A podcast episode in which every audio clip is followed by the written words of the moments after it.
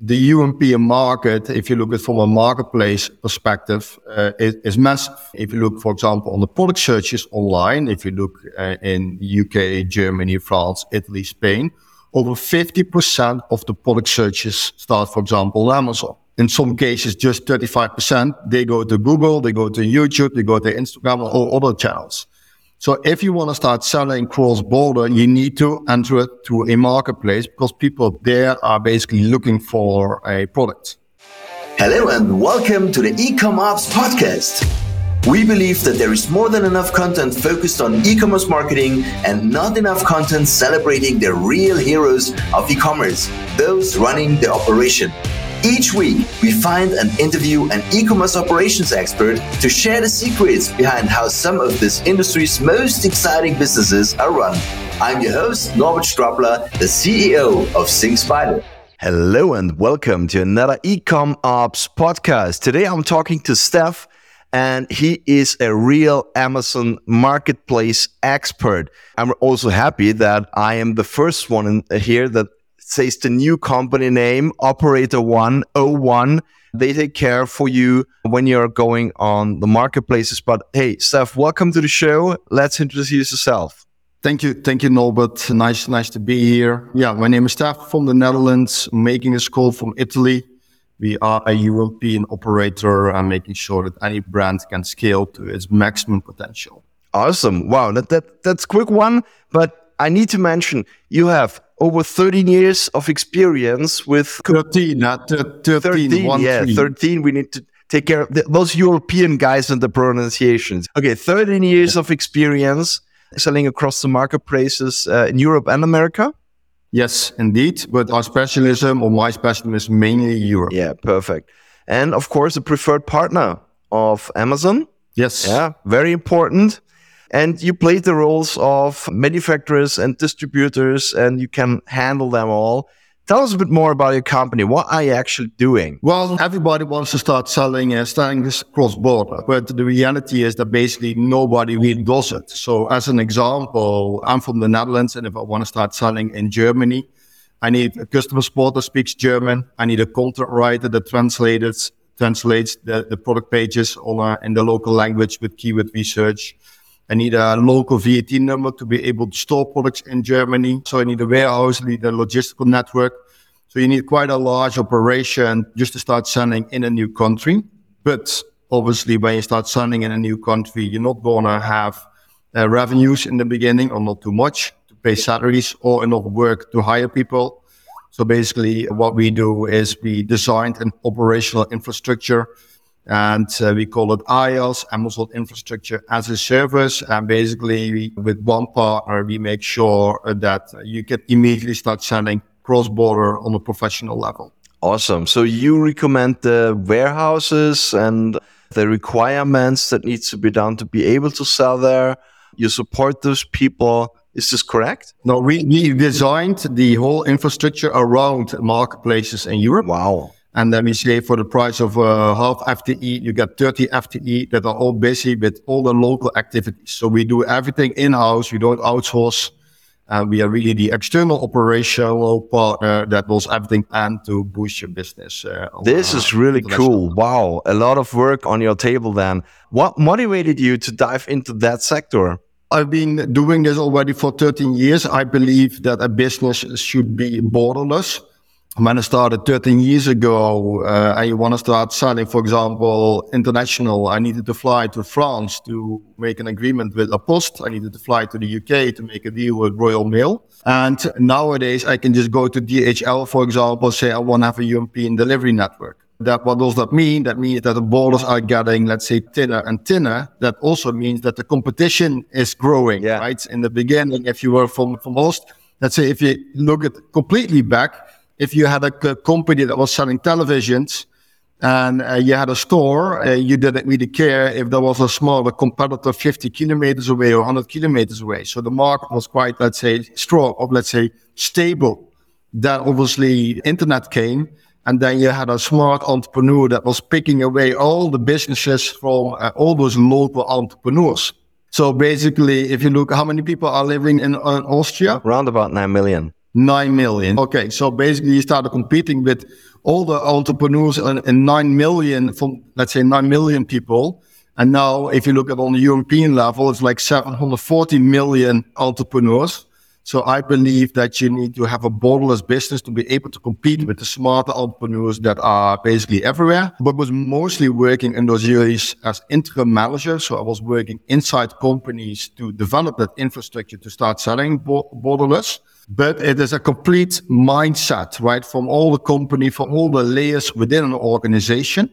And basically nobody really wants to change because specifically within e-commerce, the the service level is huge. So people always expect if you buy something for, for 50 euro for 5,000 euro, they expect the same service. So it's quite a complex thing to really develop that. And then basically I said, okay, why don't I design the infrastructure from zero? And instead of going from project to project, I'm just going to offer it to companies so they don't need to do such complex investment in house and that's basically how O1 basically got, let's say, that's the background. And that's why we are developing and offering the solution. That's really great. Very interesting. So let's say I'm selling on Amazon already. I'm in the German marketplace, for instance, and I want to go in entire Europe or maybe US. At right. what time and which with which products do I come to you? This is actually an interesting one. What the majority of the people do when you think, okay, I want to start selling international. So from the Netherlands, you think I will go to Germany. Probably Germans will think I will go to France because it's the next largest neighbor country. But I uh, always say, okay, forget about making decisions from your comfort zone. You're more easy to attract somebody that speaks English, for example. So let's go to, to the UK, something really, something what a lot of US companies basically do you want to go to Europe. And then they used to go always to the UK because it was more easy. The first thing that I say, okay, let's start with doing some market research where your biggest market is, one, and also where there is room for market. So maybe from a revenue perspective, the, your category is the biggest, but also maybe from a competitor's perspective is also the biggest. So let's start first figuring out where there is room for your products and where you actually also have the margins to run the business. And then you calculate back, okay, in which country I should launch first.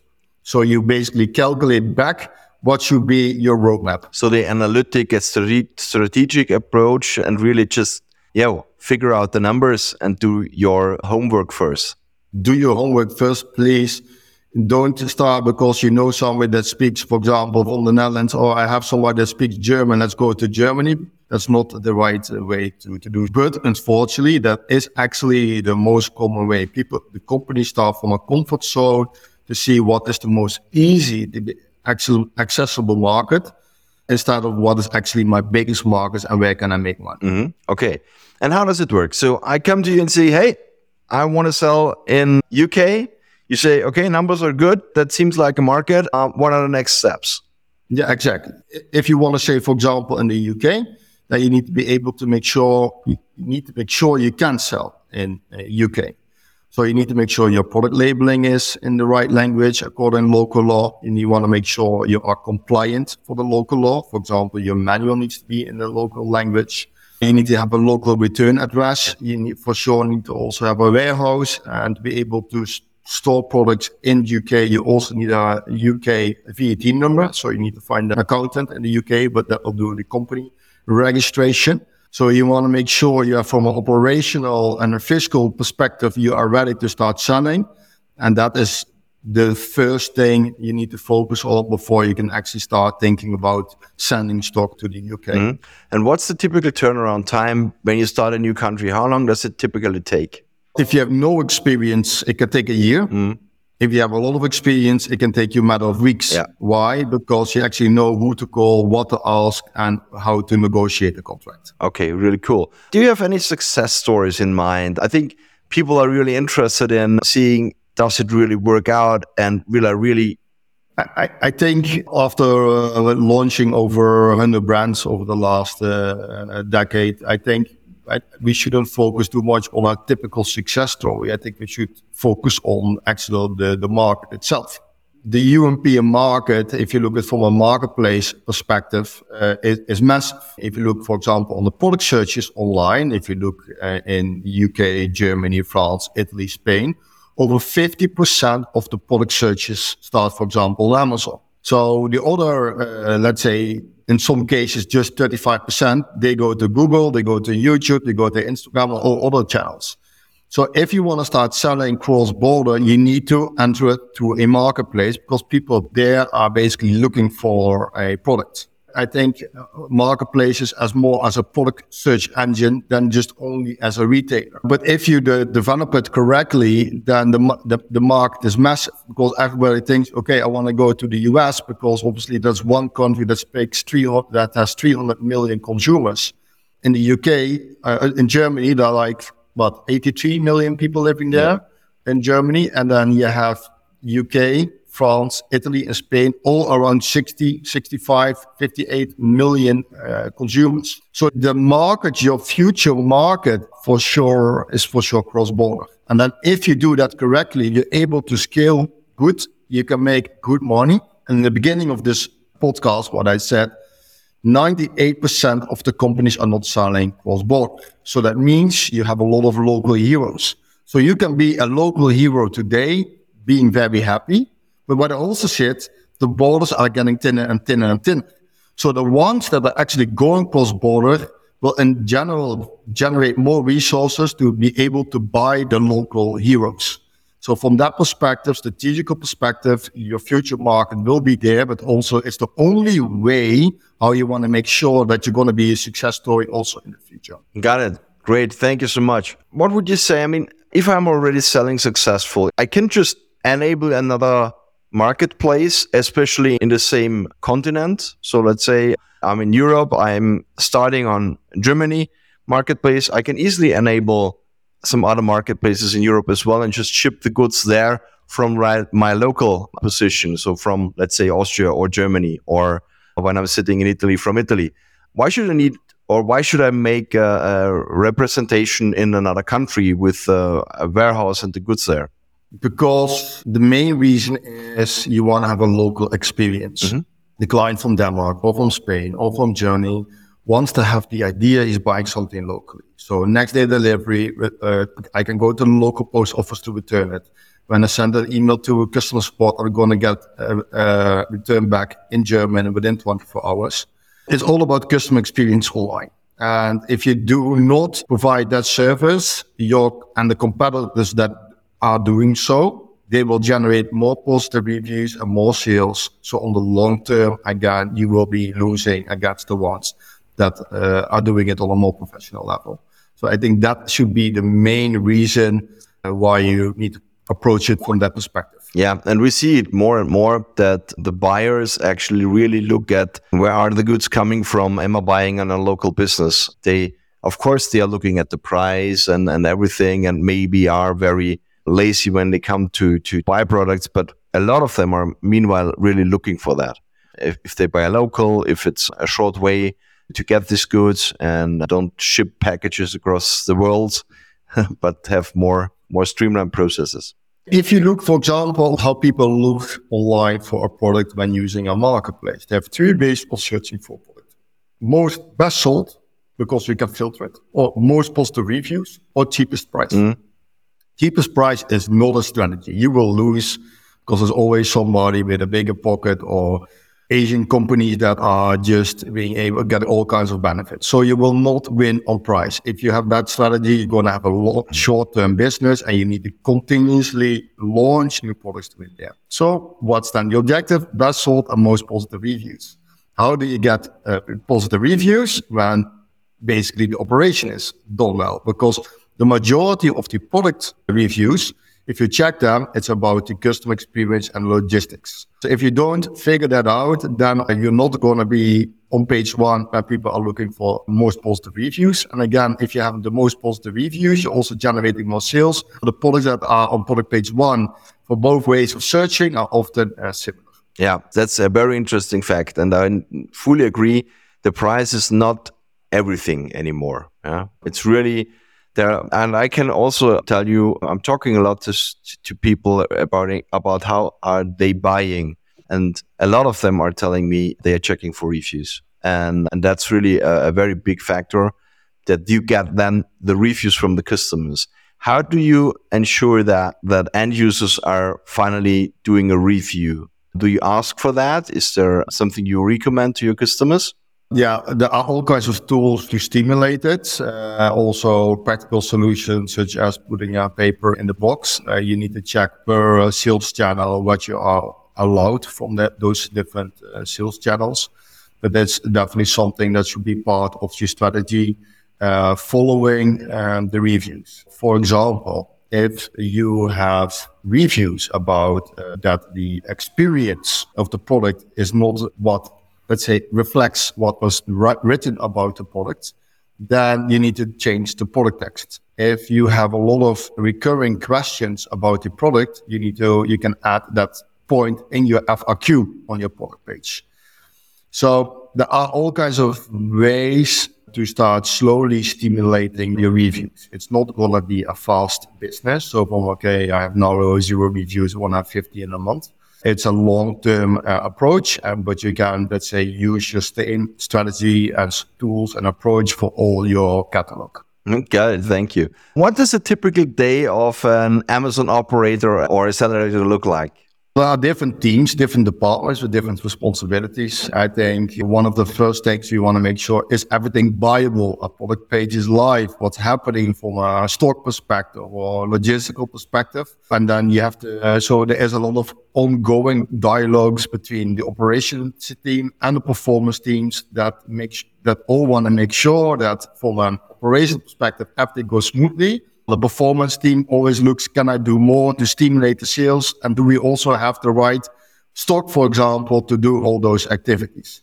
So there's always a lot of fighting, honestly, but on a good way. I don't mind having discussions at the office. I actually encourage it because you have the commercial team and the operational team, and the commercial team also wants to grow, while the operational teams we can't. You need to first have this thing in order so I think that is the way how we are actually fighting every day, making sure that there is an increase in sales because also uh, people are listening here about, okay, how can I start selling international? And I find it important, but the only thing they want to know, can I make money? So when we talk to our clients, we talk about growth, competitors, market development. We're not going to uh, go into detail what the VAT level was in Germany in this specific product they want to know, but they don't really want to know, right? They want to know more about what are we able to do tomorrow to increase the sales. I think that is a recurring subject that any company should be asking, how can we grow? At least if you have a big ambition to grow. Yeah, that's good. That's good.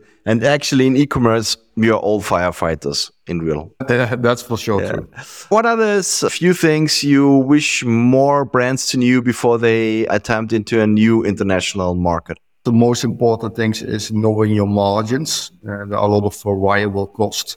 There is no such thing as a European price strategy. You need to have a local approach. Mm-hmm. So I think knowing your margins and uh, understanding uh, market differences from an operational perspective, yep. also let's say legal perspective, important. Just to make sure you have a sustainable business. Mm-hmm. Great, thank you. Last question for today, Stef. It's always the same. Who has taught you the most about e-commerce in your career? I was actually thinking about that about that question quite actively because I also liked it as one of the most. I liked it as a question in general. I don't want to sound, sound arrogant, but it's myself. And why? Because I continuously am making mistakes, and I don't mind making mistakes. So I think I have a lot of influences that I follow. For example, Martin Heubel, I really like his approach uh, to things.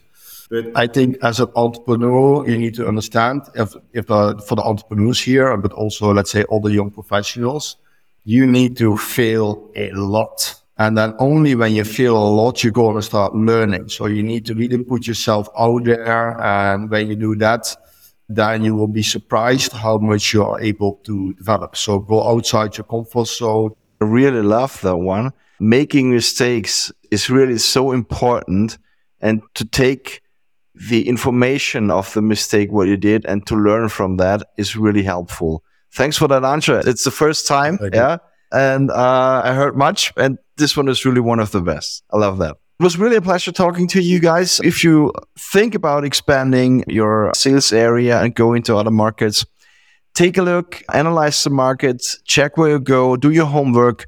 I think it's uh, very important to really understand the numbers first before you even put the foot there and uh, create a company or ship the goods there. Homework, unfortunately, is always something that we really need to do before we do anything. And yeah, try it. I think it's better to really try it and see the growth in some other countries coming in than to just say, no, I'm afraid. I, I don't want to do that. So don't fear that. So many companies and people showed it already that it works. Selling international works. And I think that's the best thing to grow if you already are very strong on your market. Thanks so much, Stef. You're welcome. And thanks for, for inviting me. Yeah, you're welcome. And if you liked it, don't miss the next episode. See you then. And that's it for this episode of the Ecom Ops podcast. If you enjoyed listening and would like us to find and interview more e-commerce operations experts, please search for Ecom Ops podcast in your favorite podcast listening app and then subscribe, rate, and review. Until next time.